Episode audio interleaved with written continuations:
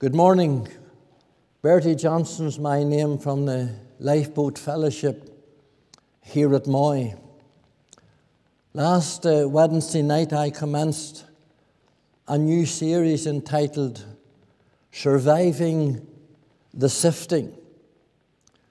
Now, the word sift means to separate, to test, to try, to disturb, to detach Sometimes God does it, and sometimes Satan does it, and sometimes and many times it's both.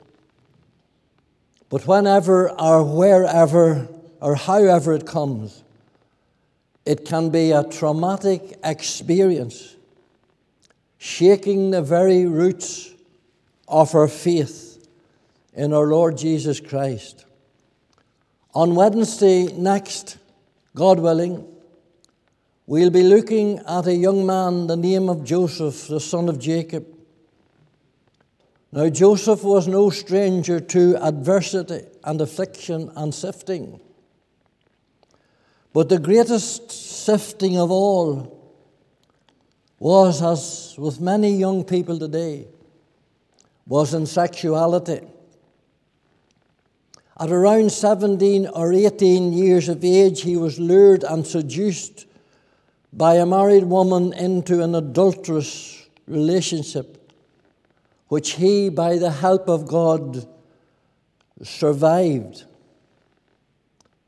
In this pornographic day of gross immorality and infidelity, sadly, many young and many old are not surviving this sifting.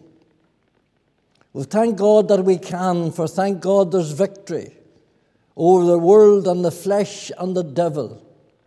And thank God that the blood of Jesus Christ, God's Son, cleansed us from all sin. And we can live a life in victory for our Lord Jesus.